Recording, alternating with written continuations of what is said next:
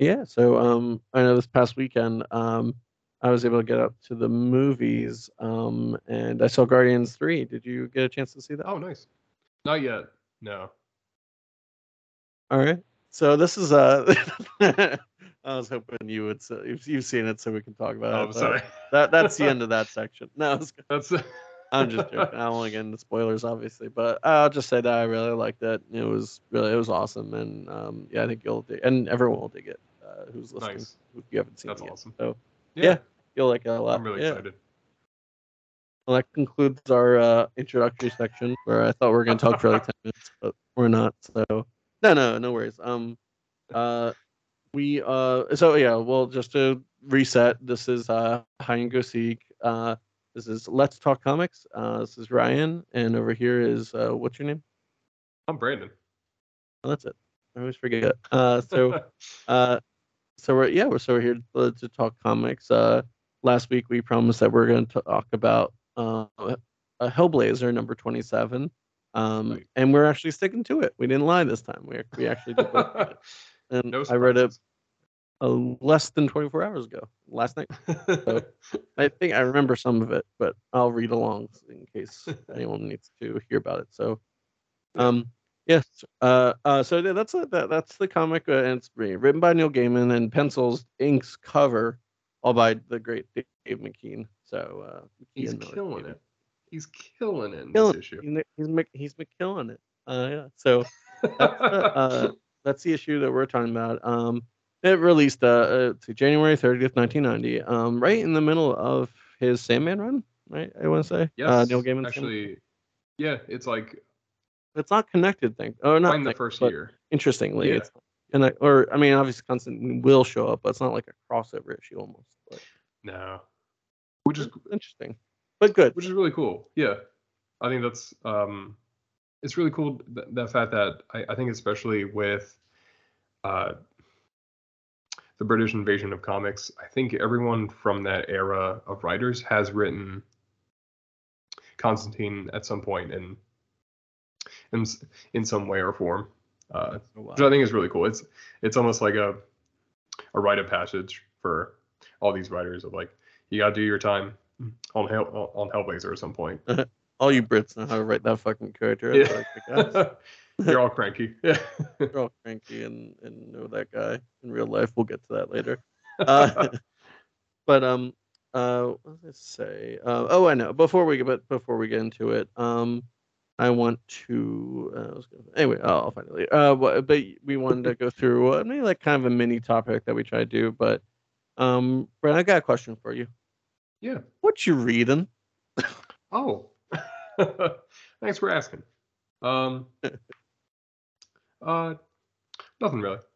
No, I'm just kidding. Um. It's the second. uh, no, only less than five minutes in. We broke uh, two, two of our pre-formatted things where it's loose, bo- loose horse shit, and now what you reading? And like nothing. No, like all right. Like so we Uh, just uh, and then and then you're yeah. like, okay, now we're getting to the issue. You're like, oh, I didn't read it. I'm like, oh, I forgot. Damn it. Yeah. All right, that- this has been a five minute episode of. Uh, no, no. check in. Yeah. It's, uh, I forgot how to read it. Um, but yeah, um, yeah. So one of the things I was thinking about was recently, um, I've been, I've been going on a tear of, of reading comics, like really stuff kind of like all over the place. But I will mention especially, um, one that stood out for me, especially. I love rereading comics that I haven't read for a while, especially ones from, you know, like when I first really started getting into comics, uh, late 2000s, like early 2010s.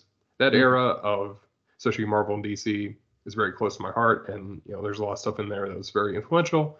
And it's great going back, um, you know, reading that stuff. And sometimes it can miss, and sometimes it really hits. And in this Mhm. case, it is Invincible Iron Man by my, Oh, yeah. uh, Matt Fraction. I like Um, and it's awesome. I've been Yeah, reading. good. uh, I've been reading a lot of it from uh, the after the World's Most Wanted arc. So I started with the Stark Disassembled and then Mhm. Stark Resilient, which is kind Oh, of yeah. two big arcs before uh, Iron Man 500. And Yeah. it's it's really cool. It really holds up. I, I think the writing is is really stellar. Like Fraction really gets Tony's voice, but also is, is able to like he brings a lot to the character and a lot of pathos and in, in terms of like how he's navigating the current Marvel universe. Like at that time where after he comes back from the world's most wanted arc, uh, he he basically had to erase his brain and uh, he reboots it in the Stark Resilient arc where he eventually does find that uh, hit, like the backup of his brain was pre Civil War. So he's discovering all the stuff that like he did during the Marvel Civil War that he's responsible for. Like he he cloned Thor. He was responsible for uh, Goliath's death.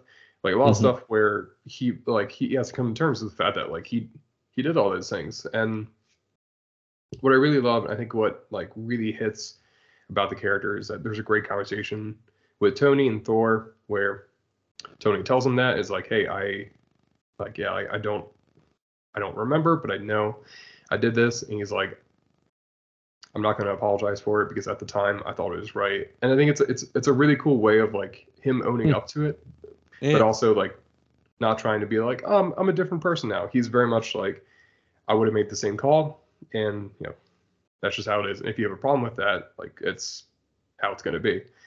What yeah. I really like about it, I think it like it brings a lot of realism to the character and really makes him feel like an actual person where it's really difficult to admit your mis- mistakes and i think even more so to stand your ground um, with those kinds of issues but i and and it's really cool to see that going alongside the stark resilient arc because i what i really love is that it's it feels less like a superhero book and it's w- way more just like a great science fiction kind of story where mm-hmm.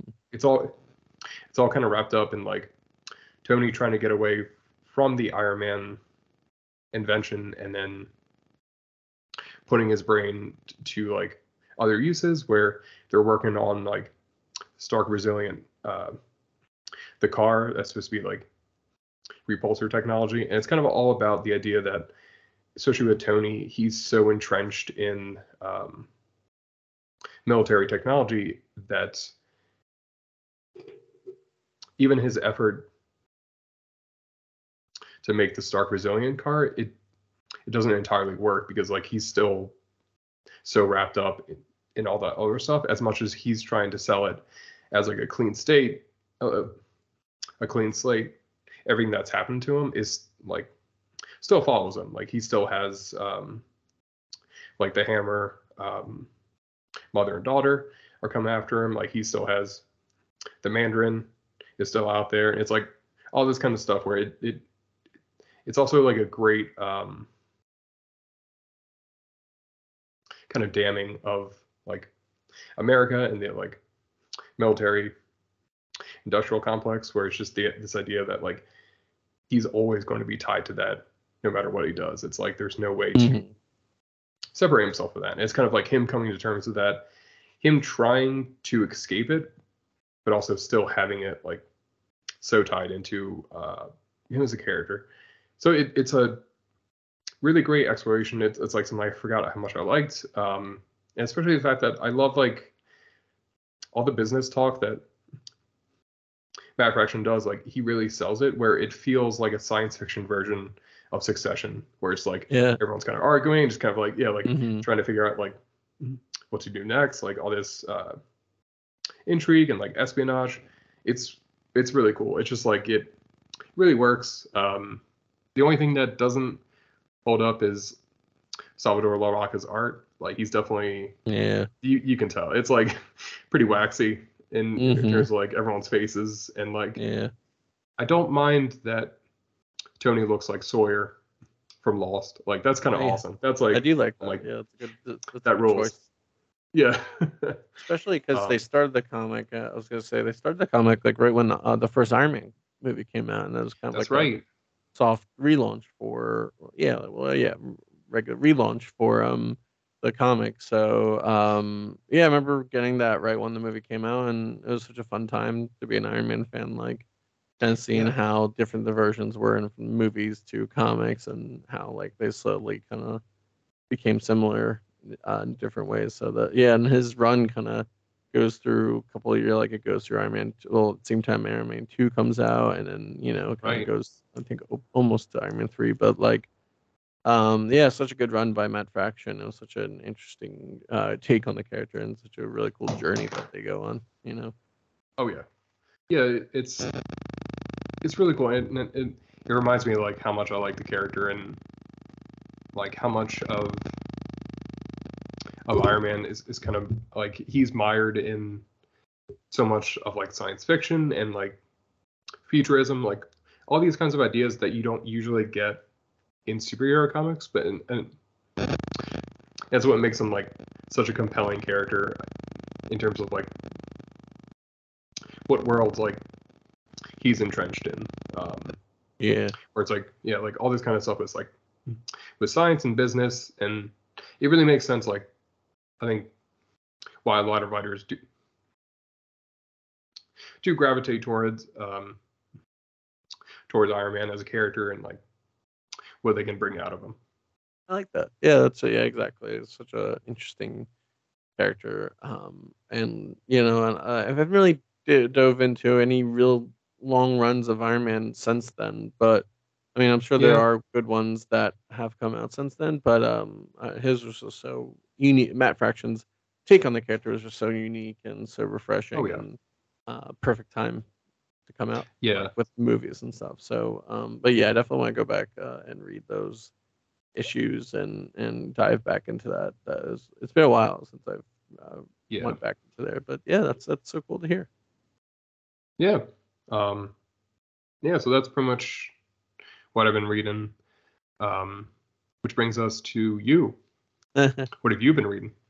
um, I actually, for a change, yeah, trying to read different things. Um, so I, oh, since last episode, like, well, I, uh, you know, read Understanding Comics, right? Uh, that, that was a good one. Yeah. So I talked about that last time. Um, the other one I was reading was, um, it's called, it's very generic title. If it, it's a Kurt Vonnegut like, uh, uh, um, it, it's I think it's just called like you are what you pretend to be, which is very if you know Kurt Oh, wow. Vonnegut's very yeah, it's a very generic title. It's just like you know that's the, his famous thing from the introduction from Mother Night. Um, but it's it's just a title they give, um, not a small collection of two of his stories. So one of them is uh, let me see if I can find find a description for it because I'm halfway through it. So, um, so one of them is the first novella he wrote, but it was um oh yeah, it says we oh the title is called We Are What We Pretend to Be, the first and last works um uh, of Wow. Vonnegut. Um so yeah, so the first story it's like 90 pages long. It's uh, basically a novella as they describe it. It's uh, I can't remember what it's called, but it's basically this first written like submission, but I think I got rejected. And it's a pretty simple story. It's about like um this uh, kind of like analogy for him. It's like this boy who goes on to work on a farm uh, with like distant relatives, and it's kind of like an overbearing like um father figure, and then like a uh, like a kind of a, a girl that he kind of like starts to like, and then there's like some other characters in the mix. So it's an interesting like um you could tell there's lots of like things that he'll develop better. The voice he hasn't really developed his voice yet, but it's a cute little um interesting yeah short longer than a short story, but you know like you said novella. Uh, but it's a really good read. So and then that's the first That's half. the awesome. Yeah, and then the second half is apparently what he was writing when he passed away back in 07. So uh, I think it's like the first, well, what he got down so far was like the first four or five chapters. So I still got to read Wow. that part. So uh, yeah, it was really fun trying to dive back into his works and try, I started with that. So uh, that's been fun reading that. And then um, That's the other awesome. thing, yeah, for uh, comics wise, just getting the regular Batman issues and Detective Comics stuff like that. Right. Um, that was good. Um, and oh yeah, then I'm trying to still trying to get through, but you know, just very slowly trying to get through the uh, was the Annihilation um crossover event Right. from Marvel back in 06 or 07. Try. I'm still Yeah. in like the pre, like the pre preludes almost. Like there's like a couple. It's like Ronin. There's Silver Surfer. There's like Drax and all that stuff. So I finished Ronin, Right. and then I think it just got into Silver Surfer. So I'm still like not even in the main event yet, but I'm excited to just take my time. And uh, I was hoping to read it before Guardians, but um, but not because I that's what Guardians, as I come to believe, that that's where the modern Guardians of the Galaxy team spun out of was that event. I Yes. believe. Yeah. So I'm excited Yeah. to get to that point. So um, Yeah. Yeah. So I'm yeah. So that's what I've been kind of trying to catch up on. So I'll slowly keep chipping away at that. So yeah, I'm actually for a change, like uh, yeah, reading some good stuff and trying to yeah stay stick with it. So um, uh, yeah, that's pretty much yeah. It's good good topic. Good topic. to Start with the show with. Yeah. Um, I love it. yeah, as I said, as I alluded to before, um, we're we're here to talk about Hellblazer number twenty seven, and like I said, um, it came out in nineteen ninety. So what we're gonna do, I'm gonna go through the uh fucking issue if I can get to it. Um, and then uh, you know, a pre- kind of previous episodes, we kind of um, uh, uh, we're gonna go and uh you know go through it like page by page and see observations quotes we want to take out and then we'll go from there Awesome. Yeah. And especially, I know our usual format is um, you know, a little bit silly because the two of us, we're pretty silly guys. Um, yeah but thi- this episode, I, I will say, if you're expecting silly, uh, it will not really be like that. Was because yeah right this issue is very heavy and um, deals with some pretty intense topics uh, and themes, yeah but it's a good one. exactly Yeah. So um yeah we'll just start from the top um it uh so it just shows this uh you know i think it alludes to um like a maybe a unhoused person and uh the Right. the dialogue or the captions says it was Ron, fat ronnie's idea. It was so cold that spring. Do you think fat ronnie he's like it's just ronnie. Why are you calling me fat he's like Like, that's fat ronnie over there oh. Then there's Wait, regular wait a Ronnie. minute. Wait, what? yeah. Oh man, He's so tall though. Why can't go? Yeah, oh, it could be tall Ronnie. No, like seven foot. Yeah. no, that's not good enough. Uh, very um yeah. So again, Dave McKean's art. Uh, it's very ethereal. It's very like um, you know, it kind of Yeah. it's like almost dreamlike because he you know obviously he's done work for Sandman, so it's great in this comic too because it's kind of otherworldly-ish. Um, so like I said, Yeah. Fat Ronnie and Sylvia from Hull used to hang around together, and somewhere along the way, Jacko wound up wandering with them.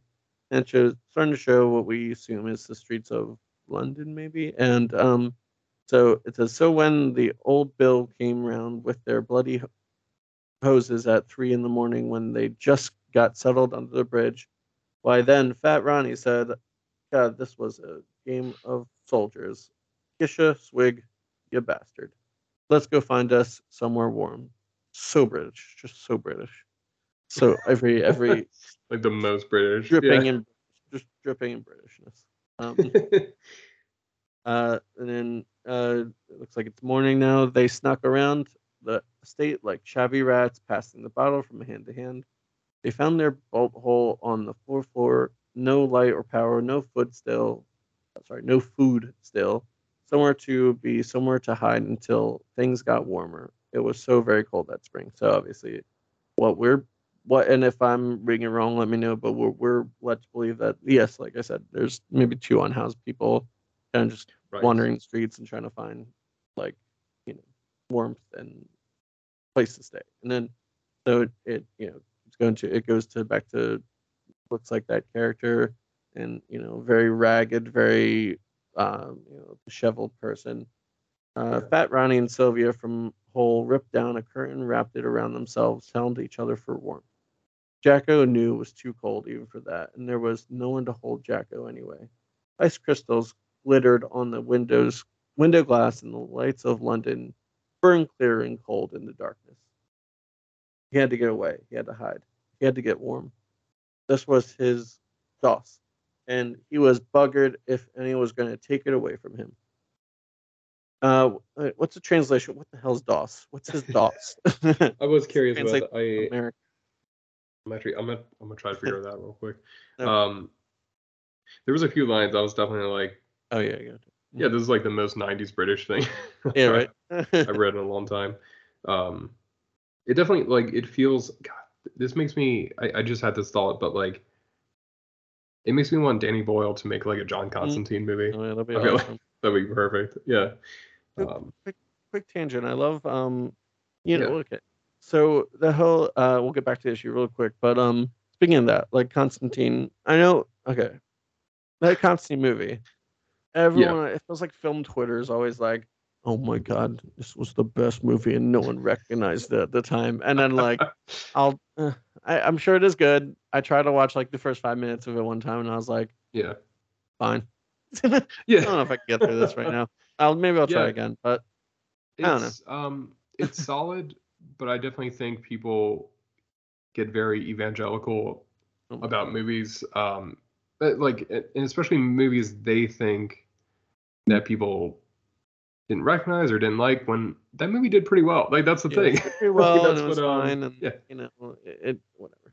Anyway, And like and, I, yeah, it's definitely a case where it can be frustrating because I, th- I think the the way people talk about where they're like, oh, we could have had so many sequels to it, or like all this kind of stuff, and it's like I, it's a good movie, and we can just have it at that. Like we don't need more of of that. Like I'd rather they just do other stuff too.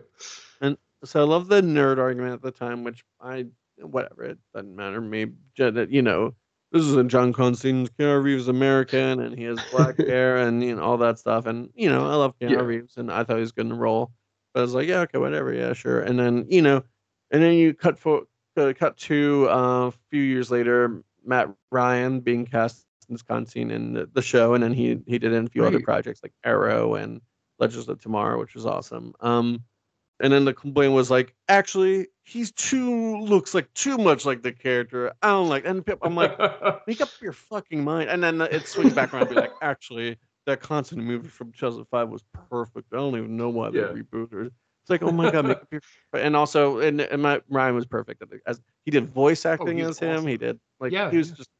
I, to me, he was perfect, and I'm, I hope he does it again. But he was just fucking Absolutely. amazing. But and not not saying yeah, that you like- know like yeah like Yeah. you can't like I'd I'd be okay if like say Keanu Reeves came back to do another sequel or anything, but like I just hate the complaint. I'm like, yeah, whatever. He Yeah. he looks and acts and is pretty much the character, but he's not that good. It's like fuck off. He was he is, yeah, like he he really was or is still.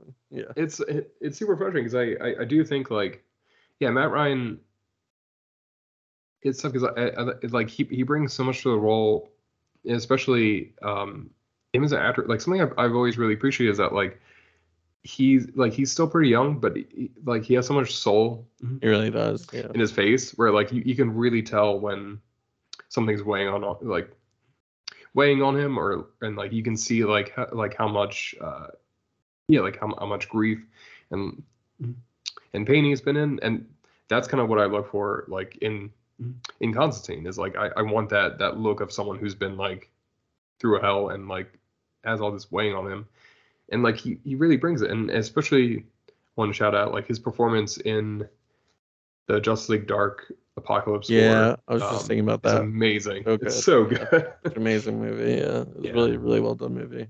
like But super no, good and like fine. his um Yeah. his monologue or not monologue but his his exchange with the flash at the end is like Oh, that was so good. Perfect amazing. yeah Yeah, if you haven't It's seen so that, cool it's seeing called that. Justice League Dark Apocalypse War, and it was basically uh, the finale for that kind of mini universe that they created in like Right. from 2000, like 12 or 13 to 2020, I think, or the DC anime movies, and had like sim- mostly the same voice actors every time and similar art style, and it was solid. Like you know, there's hit and misses every now and then, but I thought it was an interesting. Uh, cool, cool way to wrap up that universe and have their own like yeah pick liberties and do whatever they wanted at the end and you know so i thought that was a really fun way of doing that so um yeah, if you haven't seen that uh check that out and you know go watch the constantine show too that was a really solid show it might be yeah on fucking peacock or wherever the fuck Yeah. or HBO's deleted it. I'm sure already or Ended something like that. Yeah, exactly. Yeah. but if you can find it, it was pretty solid. It's like 13 episodes, maybe less, but yeah, very very decent, very good good show, and hopefully we'll see more of him one day. You know, Matt Ryan is. Oh yeah. Um, Absolutely. so yeah, it Um, was quick. Yeah, quick. Uh, good. So I want to mention I did look up what doss meant, um, and it it is actually British slang for like um, to sleep or bed down in a convenient place. So Oh, kind of just like a like not quite a bed, but but kind of like um I'm gonna crash here, like something like that. When you, you it's not your first choice, but it's like you'll settle for it. yeah. That's cool. That makes that puts it into more context. So Yeah. um, so then the, the next page it's a it's you know obviously set um, now that well we'll get to the ending, but you see a figure. It looks like him. He's sitting on the side of the street, and he. Uh, so the last sorry, the last caption was like you're referring to this. This was his doss, and he was buggered if anyone was going to take it away from him, and shows him laying down, and it says, and then his body starts to fade away, and it says he hid, and then that's what we see, and then we'll then cut to um, uh, to another site. Uh, it was so cold that spring, and it's uh, it's John Constantine. Hailing down a taxi. He says, "Oi, taxi!" And then uh, he's getting a taxi. It says, "Autumn is in, in the smoke. Don't just don't you just love it to death when the leaves start to crisp and yellow and the mist crawl in off the thing, the Tem, Tem, wait, the Tem, right? Uh, Yeah. the river, right? The Tem, yeah. And Yeah. all the good-looking women vanish. I was shouting to this cab driver the other day, and he said he thought the pretty ones in the summer dresses were like butterflies. He said when it gets cold, they go off in harmony in empty rooms. Suppose they must have been a frustrated poet or a horror writer. This one seems to be a National Front recruiter. And then the taxi driver's like, Well, I mean, they're not like us, aren't they? Stands to reason. And he's and Constantine's like, They're certainly not like you. The guy's like, Nah, I mean, old Enoch, he had the right idea. Should have sent them all back to Bongo Bongo Land. I, I heard heard this terrific wog joke the other day, and you know, it's just Yeah. I I can skip this because it seems like it's Yeah. either dated '90s references or racist shit that he's gonna say. So So it, yeah, or I, whatever. Yeah. Um, I did want to put some context for um, it's something I, I call it, and it's mentioned later on too. But uh, when John mentions uh, this one seems to be a National Front recruiter, um, there's a line later on where he mentions uh, the NF uh, symbol creeps up like fungus, and, and I checked. It's the National Front was a, I think still is a far right fascist political party in the Oh, United yeah. Kingdom. So that's kind of what, what he's saying. He's like, oh, this this fucking guy, like he's a he's a real piece of shit. Like he's uh and especially I wanted to mention he mentions old Enoch, which is he is the oldest son of Cain in the Bible. So he so, so it's really like all wrapped up Oh. in like this dude is not only is he a fascist, but he's also like um like using the Bible to like gotcha. defend his views and kind of just this whole thing of like uh especially in that era of like late 80s early 90s um you know not only was it bad in america but also bad in Mhm. england from what it seems. context. Yeah. yeah. thank you So- yeah Uh, so John's like, yeah, he's like, I can't take this. He's, eh, just leave me off right here. And he, he gives the money. He's like, the guy's like, don't I get a tip? He's like, sure. John's like, sure. It's this.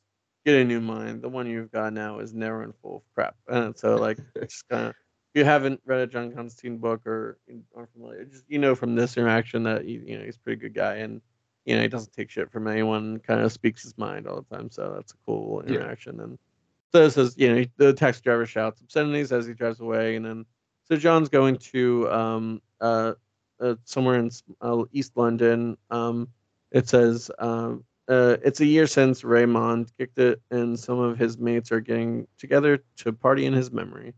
And uh, he said he always loved to party. Did did Ray? And then someone says, "Excuse me, could I? Uh, I'm sorry, could I possibly trouble you for a cigarette?" And John's like, "Sure."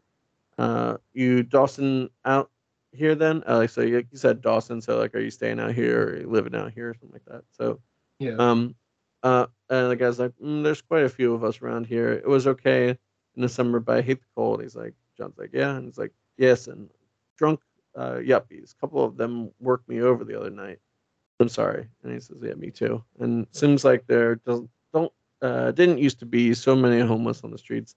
I gave him a quid, some cigarettes, and he seemed pathetically grateful. Breaks your heart, don't it? And you know, but like you said, mainly major cities and still happens today, you know, like the Right. population, they don't seem like, even if they're not bothering anyone, or if they are, it gets, you know, they just get treated like crap. So it's just kind of Yeah. establishing that that hasn't changed in many years. Right. So.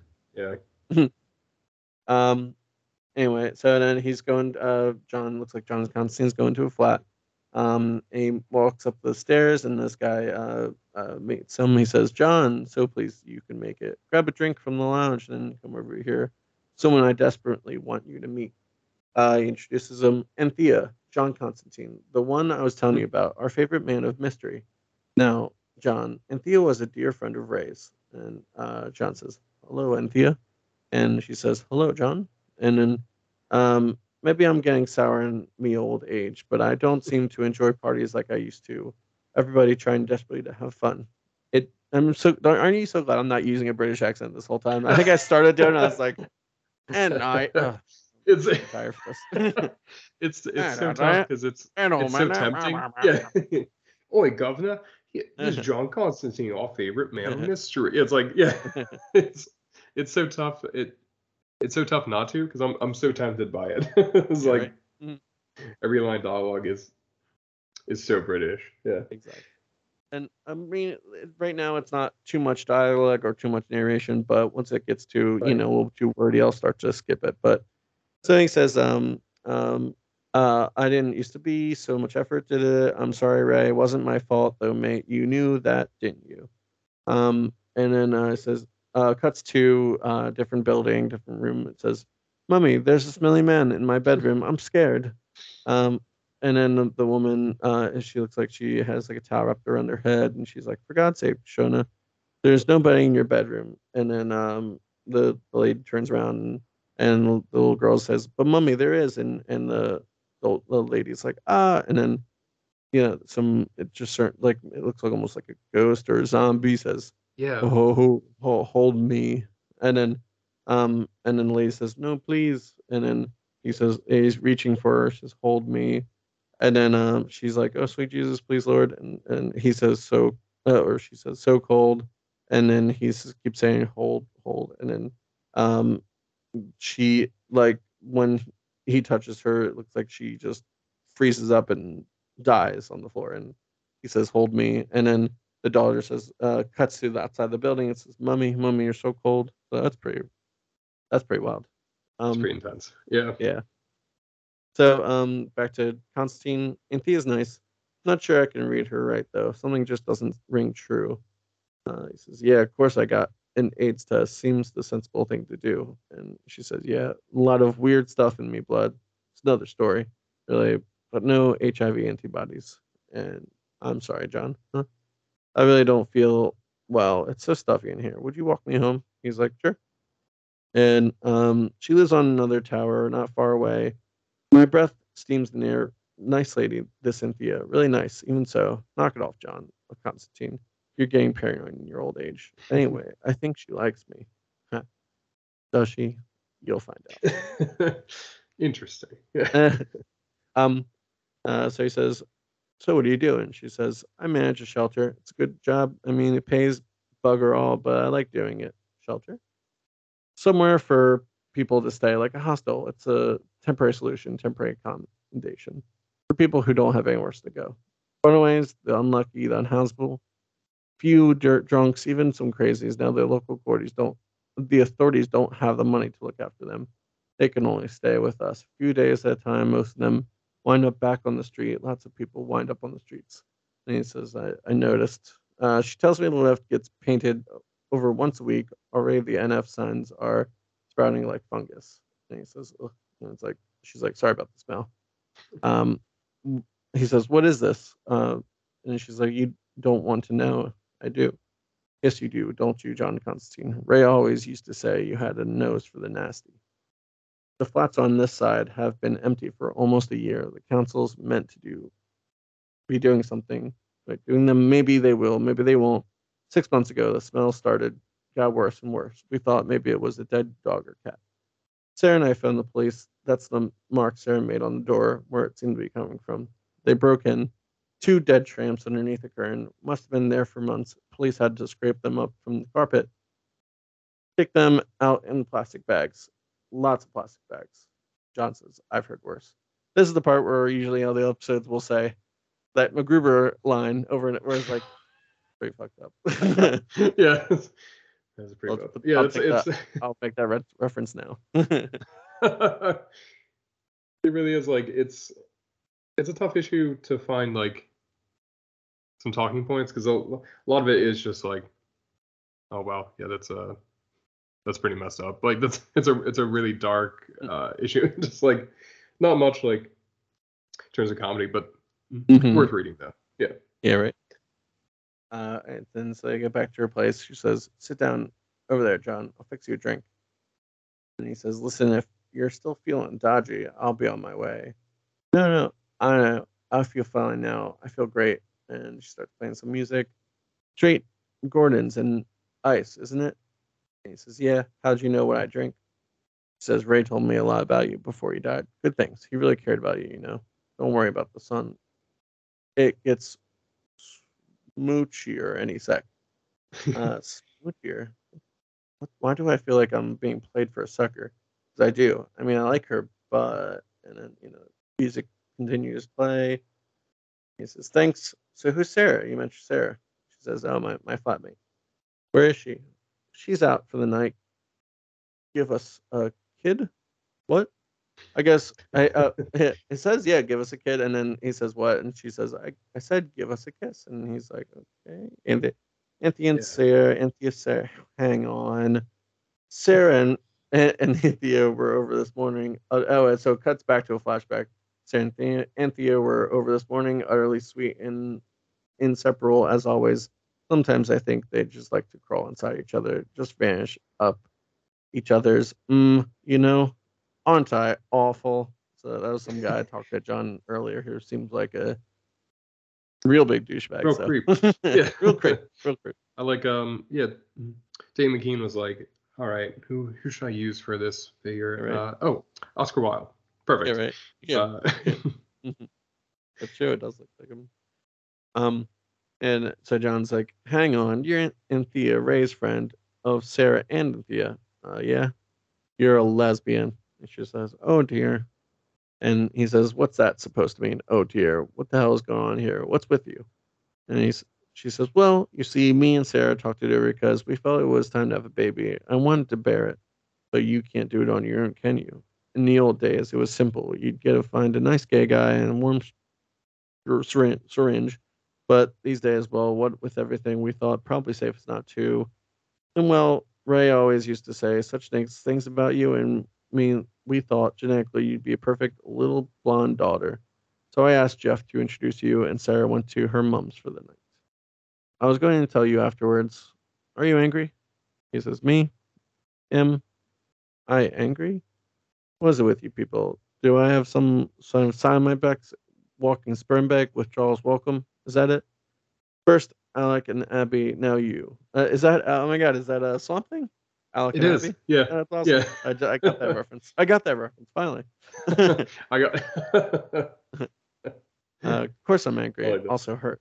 Also, I don't know. Me, masculine pride feels like someone pissed all over it.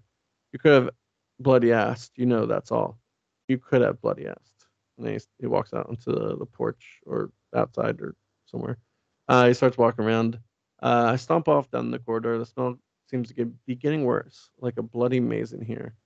And then he starts. To, he sees a little girl, and um, she's crying. And he says, "Hello, what's your name?" She says, "Shona." That's a pretty name, love. What's the matter? It's my mummy. Smelly man came through the wall and he hugged me, my, my mummy. And now my mummy's all cold and she won't talk to me. Well, little girl, that's how mummies should be. They should be old and cold. that's how Oh. it's right yeah British mummy. It's okay, never mind. Um, I just I I feel like we're so close to doing like the Doughboys uh, know. British voice where it's like a yummy mummy, My mummy. mummy. Oh? Um, so John says, "My name's uh, John Shona. Suppose you show me where to you live. Well, go and see what's wrong with your mom."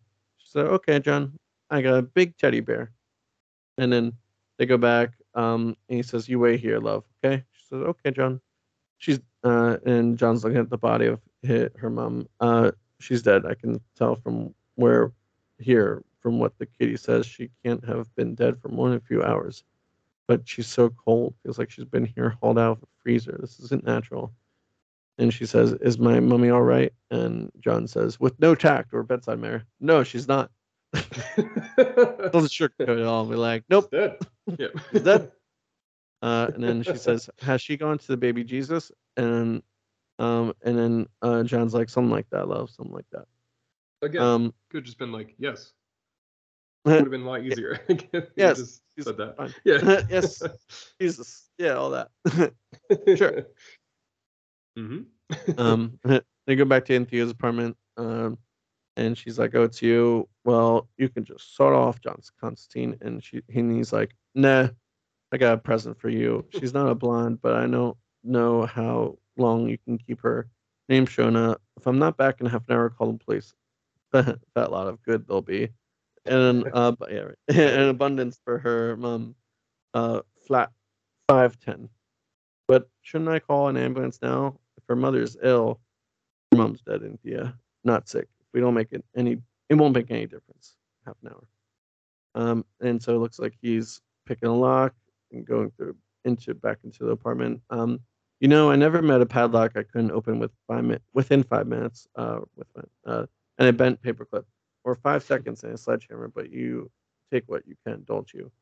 And, he, and I- it just yeah He's like smashing through the door, and the first thing I thought of was uh, in the Nice Guys with Ryan Gosling when he he punches through the glass of the door and he like he cuts his wrist and he just starts bleeding out. oh Like, oh god, he like falls over. Oh, that's my what God. I was thinking. I was like, oh, that's that's a bad decision, John. Oh, that's you can't be doing that. oh, that's a lot of blood.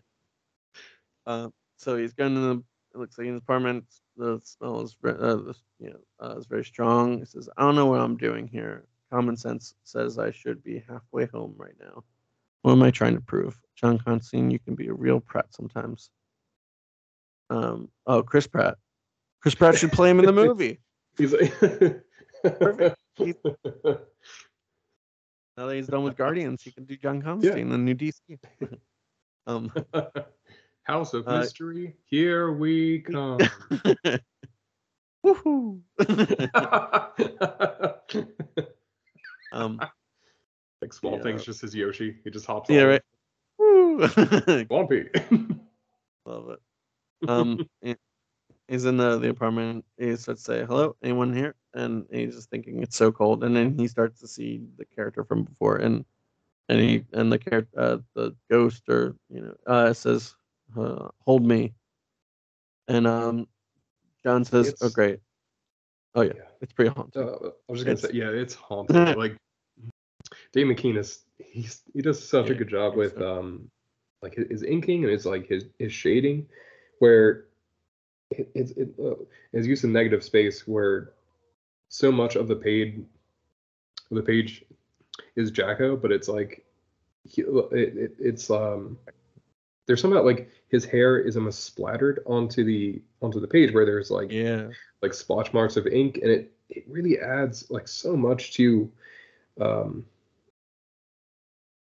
like to the scene and it really makes it pop like it's, it's something where when you Mhm. finally see it it it really is like a just like such a striking image of just like seeing him just stand there and like it you can only really see his eyes you can kind of make out his nose and then and like his hands but everything else is just black like it's yeah. almost complete darkness it- it's a really, really, really good uh, page that he drew Yeah. right there. Um, so like you said, Jacko, but um, he's uh, then next page is uh, John Constantine saying, "Oh great, dead of the living night." Night of the Living Dead. Whatever. What am I doing? Think. And he says, What's your name? Tell me. And he says, Please. And he says, Jacko. So cold. Nobody cares. Hold me. And Constantine says, Hold you? You poor dead bastard. All right. And then he goes to hug him. He says, You're freezing cold and you smell like a rotten abattoir, mate. Must be hell being dead. He says, Not so cold, warm. Thank you. And then he disappears. And um and John starts to, you know, starts to cry and um he says, Christ. And then um, you know, last couple uh all he wanted, all he wanted was for someone to care about him, someone to hold him, someone to warm him. Nobody would. When he would when we hold each other in the darkness, it doesn't make the darkness go away. The bad things are still out there. The nightmares are still walking. When we hold each other, we feel not safe, but better. It's all right. We whisper, I'm here. I love you. And we lie, I'll never leave you. For just a moment or two, the darkness doesn't seem so bad when we hold each other. And he goes back to Anthea's apartment. John, are you all right? What's happened? God, you smell awful. What's the matter? Anthea, please shut up. Just hold me. And then the last panel is kind of like a, you know, Dave McKean's art, and I think it's kind of like a, like abstract rendering of. It's hard to describe, but uh, Yeah. but yeah, and that's the ending. So So the final Im- image of, of, Jacko. yeah, Just kind of So it's yeah, yeah, it's a it's a real gut punch of an ending. yeah, such a great, and obviously that's why how you know it's a you know Neil Gaiman, such great written uh, prose. Like he does such a good end uh, way of writing that dialogue and then ending. And it's just so such a good, perfect ending. So Yeah. um, yeah, like uh, so like I haven't read a lot of Hellblazer, but obviously I'd love to dive into it more.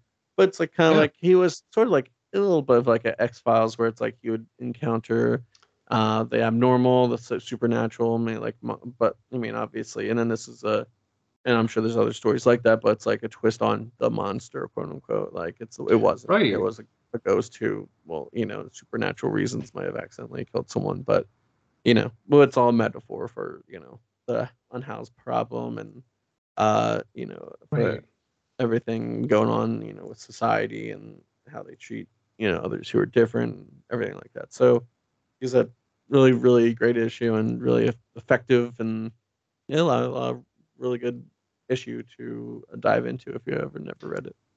Yeah, it's um, it's definitely one of those issues that like I heard about for a while, and then when I finally got around to actually reading it, it's it, it's it's fantastic. Like it's Mhm. 25 pages. Like you'll you'll you can read it in like I don't know, like 20 minutes, and it's absolutely worth reading. Like it's definitely one like where if if you just want like almost like a sampling of John Con- John Constantine as a character, or just like you, you want like a great one issue. Um, so I definitely know that feeling. Like I think especially like like short stories are like that when when it's like I don't really have as much time to read like a full novel.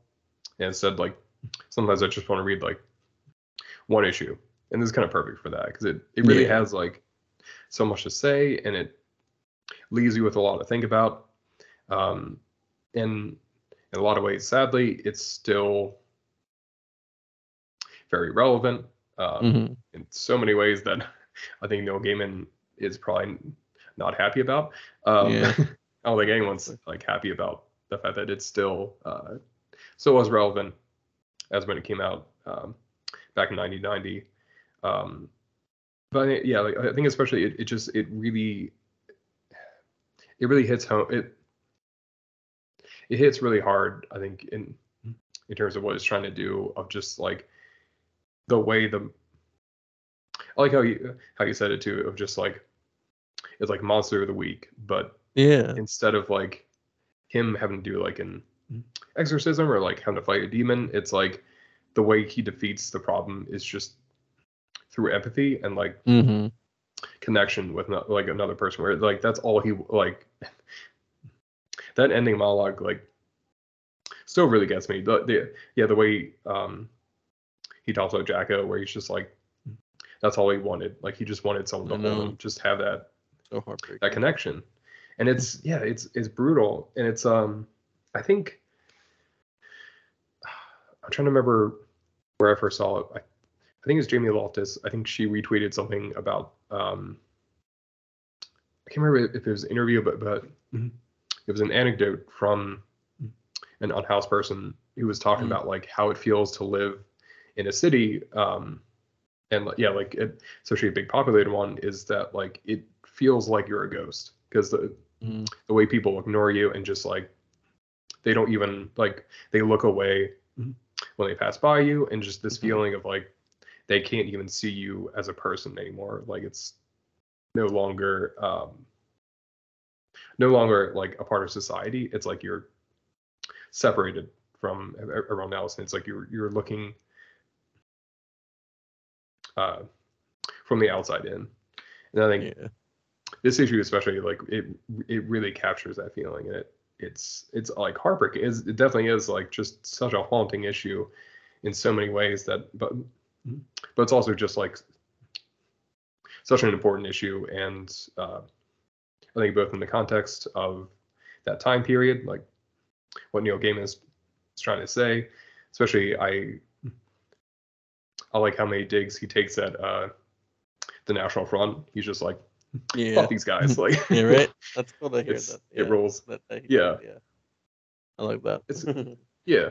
Um, yeah, and it, it's it's just cool to see, especially with like him as a writer. It's cool to see that he's still, um, yeah, like e- e- even back then, he he was he was very like, uh, trying to phrase it, like he, very contemporary in terms of like like his views of like he, like he, he he was very much trying to, um, talk about what's going on, like not only in Sandman, where like he has a lot of queer representation and i appreciate Mhm. in here it's also like he really is like he he's just really great at, at, at showing like how the world actually is like oh yeah there's Yeah. all kinds of people and especially in in britain 1990 of just like kind of like the fear and the anxieties that were plaguing the country at the time Yeah, uh, Dan does such a great job of that that whole run, and you know all his all his comics and all his written word. It's so uh, he does such a great job with everything. So yeah, really cool. yeah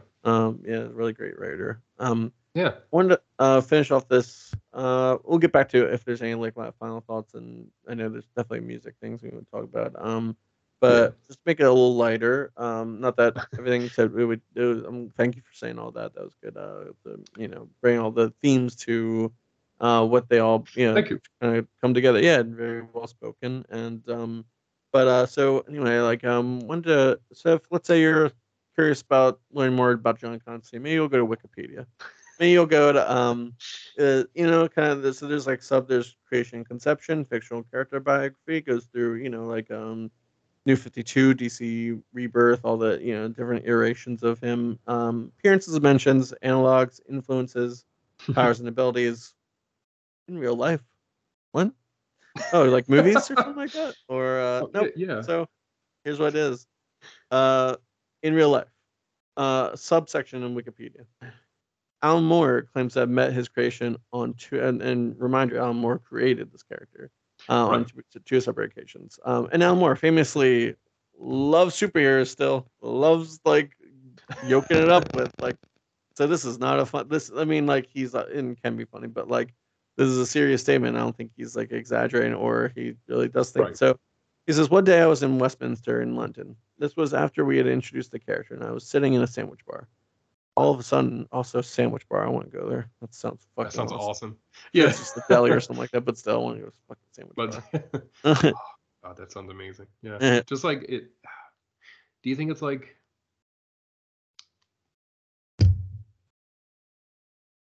Do you think it's like um the uh um, like a buffet where you can just go and kind of like oh, maybe make your own sandwich? Like I like that. I like be to think of it yeah. as like a normal bar, and he's like, "Well, you have like give uh give me a turkey sandwich, yeah. make it double," and you just keep like like, like come on, bring it. I had a bad day. More, more meat, more meat. Like, I'm cutting sure, I think yeah. you've had enough. I'll tell you when I've had enough. it's like leave the mayo jar here. I'll just Leave it, just I'll scooping just it. slop it up. So that's like- a sandwich bar in my mind. That's I, I love. Yeah, someone sits down, just like, give me a Reuben. He just slides it down the. Norm. Um, he says Al Moore says all of a sudden up the stairs comes came John Constantine. He was wearing the trench coat, a shortcut. He looked no, he didn't even look exactly like Sting. He looked exactly like John Constantine. He looked at me, stared me straight in the eyes, smiled, nodded, almost uh, conspiratorially, and then just walked off around the corner to the other part of the snack bar. I sat there, thought, should I go around that corner and see if he's really there, or should I just eat my sandwich and leave? I opted for the latter. I thought it was the safest. Uh, I'm not making any claims to, to anything. I'm just saying that it happened. Strange little story. It's like, I love that he's like, I'm not fucking around. It was. I, I'm not saying it was him, but it might have been him. Might have been cosplayer. yeah. Probably not though. Right. Yeah. I love. Yeah. I love how he's like. Yeah. The the the way he ends it of just being like, I'm not saying, but I'm just saying. Like it was John Constantine. I mean, yeah. It's Um, crazy. That's so cool.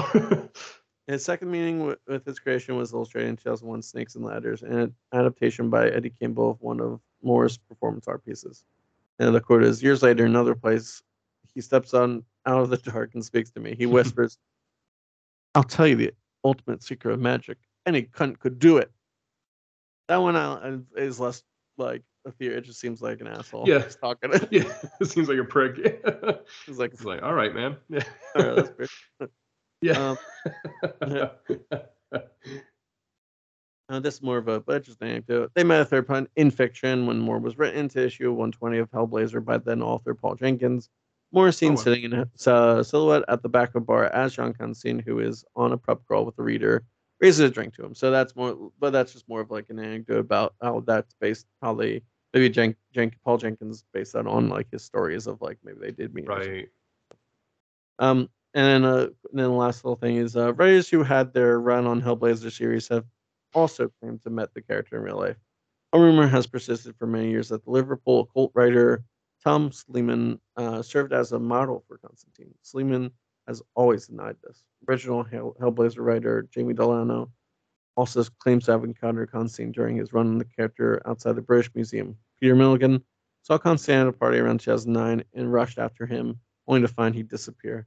Brian Ezra once saw him in Chicago, but avoided him, saying that's that's the thing about John is the last thing you'd want to be is his friend. Uh, I like the Peter Milligan was like the opposite of Al Moore. He's like, I'm gonna fucking see this guy, and then he missed it. rushed Like, at, rushed out of Oh shit. and and then it, only to see yeah John went back to like the other the other multiverse like yeah he's like oh fuck yeah. does a quick spell Peter Milligan's on my ass Get me to the next dimension. But I like that John, it's just yelling after him. Yeah, just Peter's, Peter's running after me it's like the it's, go faster. It's a Geo. Yeah, just him. just been Peter Milligan Milligan. Yeah, just he has those metal arms. Yeah. It's Yeah, right. chum, chum, chum. um last section um i'll just kind of combine it like uh any of like the you know let's say comedy Yeah. references um that you might have had or quotes or uh that you have for the section um Not yeah yeah Quite. Um, I'll say not quite any quotes. You you had the ones that I hmm really liked, uh, like the the big mo- monologue by Anthea. I think was really good. Where yeah, she's talking about like what they do at the shelter and kind of like yeah, like what um yeah, like what happens to everybody. Um, I'm now thinking about uh, I don't know. I'm, I'm trying to figure out how to frame this, but uh, the appearances of John Constantine in real life, it for some reason I think the the first Alan Moore one, it, for some reason reminds me of I think you should leave, but the Mhm. the Brian's hat sketch because I, I really wish it was like like him talking about that, but then um, I'm trying I'm trying to think how to frame it of just like Mhm. them talking about that and then just being like, oh my god, did you see did you see the trench coat he was wearing? It looks it looks so bad on him. just just talking about like his fashion choices. Well. Like, oh, what the hell? Yeah. and then uh, Um, I go and then I'm in a meeting with Etrigan the Demon and he says Uh, uh, John, you're gonna have to take off that that coat. That's you know, uh, I don't. I'm not going to. I like. I really like it. And then he's, and then he tries to like, uh, like you know, uh, I don't know, let's say, uh, like swish his coat around and get stuck in Yeah. Professor X's wheels and stuff. And he's like, got oil, you got grease all over my coat. And then Professor X is like, you have to grease the wheels or else it won't. And then he, uh, you know, and then he pushes past Miss Marvel and he's like, move. And he's, Who shut that? Who oh, no, that's. don't do the voice. Yes. Who bloody shut that? Like, Yeah. Don't do the voice. yeah, try- Come on. That's good. That's a good reference. Thank you. Um, Um, so I I don't have any quotes, but I will say I do have a special tie-in for music. Um, and I'll get to why it's special in a minute. But um, for some context, uh, so one of the songs I always kind of associated with it that I think it really works for the issue is uh, it's the song "Real Live Version" by Voxtrot, um, Yeah. which is originally just like a, an amazing song. Like it's it's really moving, really just like a great piano song. I'll play a lot of it for listeners to know. Um, so that's kind of the beginning, and then where I really like is, is like the chorus. I can get to it. There we go.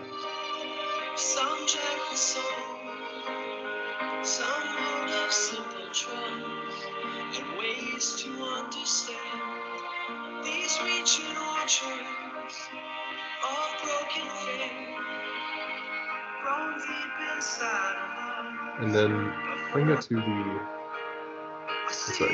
yeah. So this part really reminds me of the issue.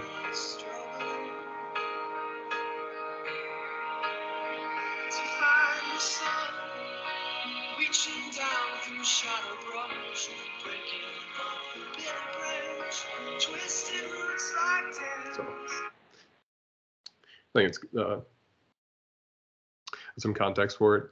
But yeah, it's it's, it's um I think ly- lyrics always really get to me because it's yeah like the the way he sings it is like a real live version of you and just this idea of like connection and just knowing someone and just like especially with this issue I think it it's a good tie-in for just like how we think of um how we connect with other people. Um, I will also say, I will admit, I um, I did a TikTok TikTok video of the last page of this Mhm. issue with this song, and special shout out to Voxtrot because they actually liked my video Oh, on cool. TikTok. So I thought that was Yep. it was like I was like hell yeah. I was like Yeah. thank you guys. Like that, it, it was awesome. It, it was one of those things where I I I really didn't expect it. I was like that's awesome. Like yeah, for a band that is incredible and like um you know sadly didn't get to see them when they re- recently did reunion but i wanted to say like shout out to them for Yeah.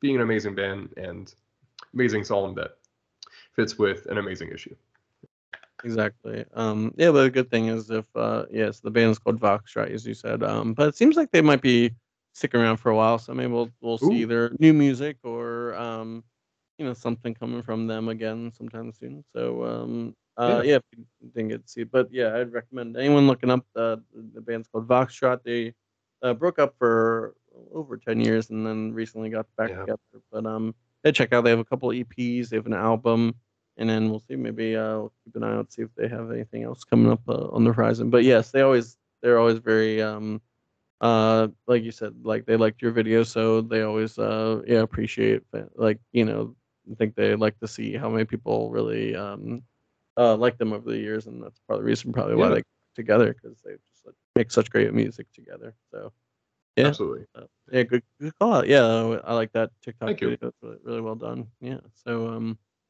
uh, I think yeah, um, I think that's it. I think uh, yeah, great recommendation. You know, it's always good to do a, thank you a serious episode every now and then. Uh, we- we'll yoke Yeah. them up and talk about hogs the whole time. we made it through a whole episode without talking about it. yeah it's, Maybe we try. it's We kind almost of amazing hog. Next time, yeah, next time we'll yeah. Speaking of next time, um, yeah. what uh, I'm always too lazy to try to find an issue to find, but I know you recommended a few issues to me a couple weeks ago. I don't know if you want to go back to your list and you know again we don't have to have a we can go back to a silly one, we can do a funny one, we can do like a four issue one, we can do a six issue one. Like I said uh, a couple weeks ago, uh, do you want to make a bit, um, maybe the summer when we have more time, or you know, um, we'll do maybe we can do more.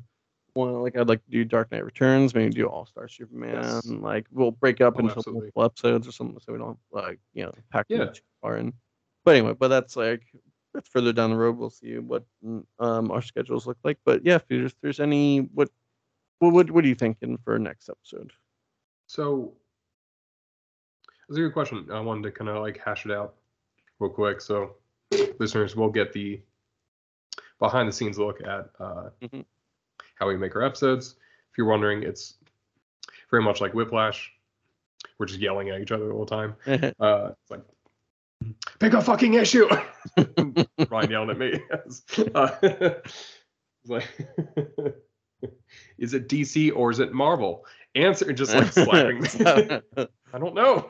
yeah, I like um, yeah. So uh, the two like major ones I was thinking of, I think that'd be really fun. Would be either Punisher kills the Marvel Universe um, Mm-hmm. by Garth Ennis and uh, don't, uh, Braithwaite. I don't actually know who the artist is, but really good artist, and um, you know, kind of in the '90s, and it's a it's a good kind of what if one shot um, where I would say it's has like emotionally intense moments, but it's also also kind of funny the fact that hmm Punisher just murks everybody. I think he kills Wolverine by throwing him into a transformer.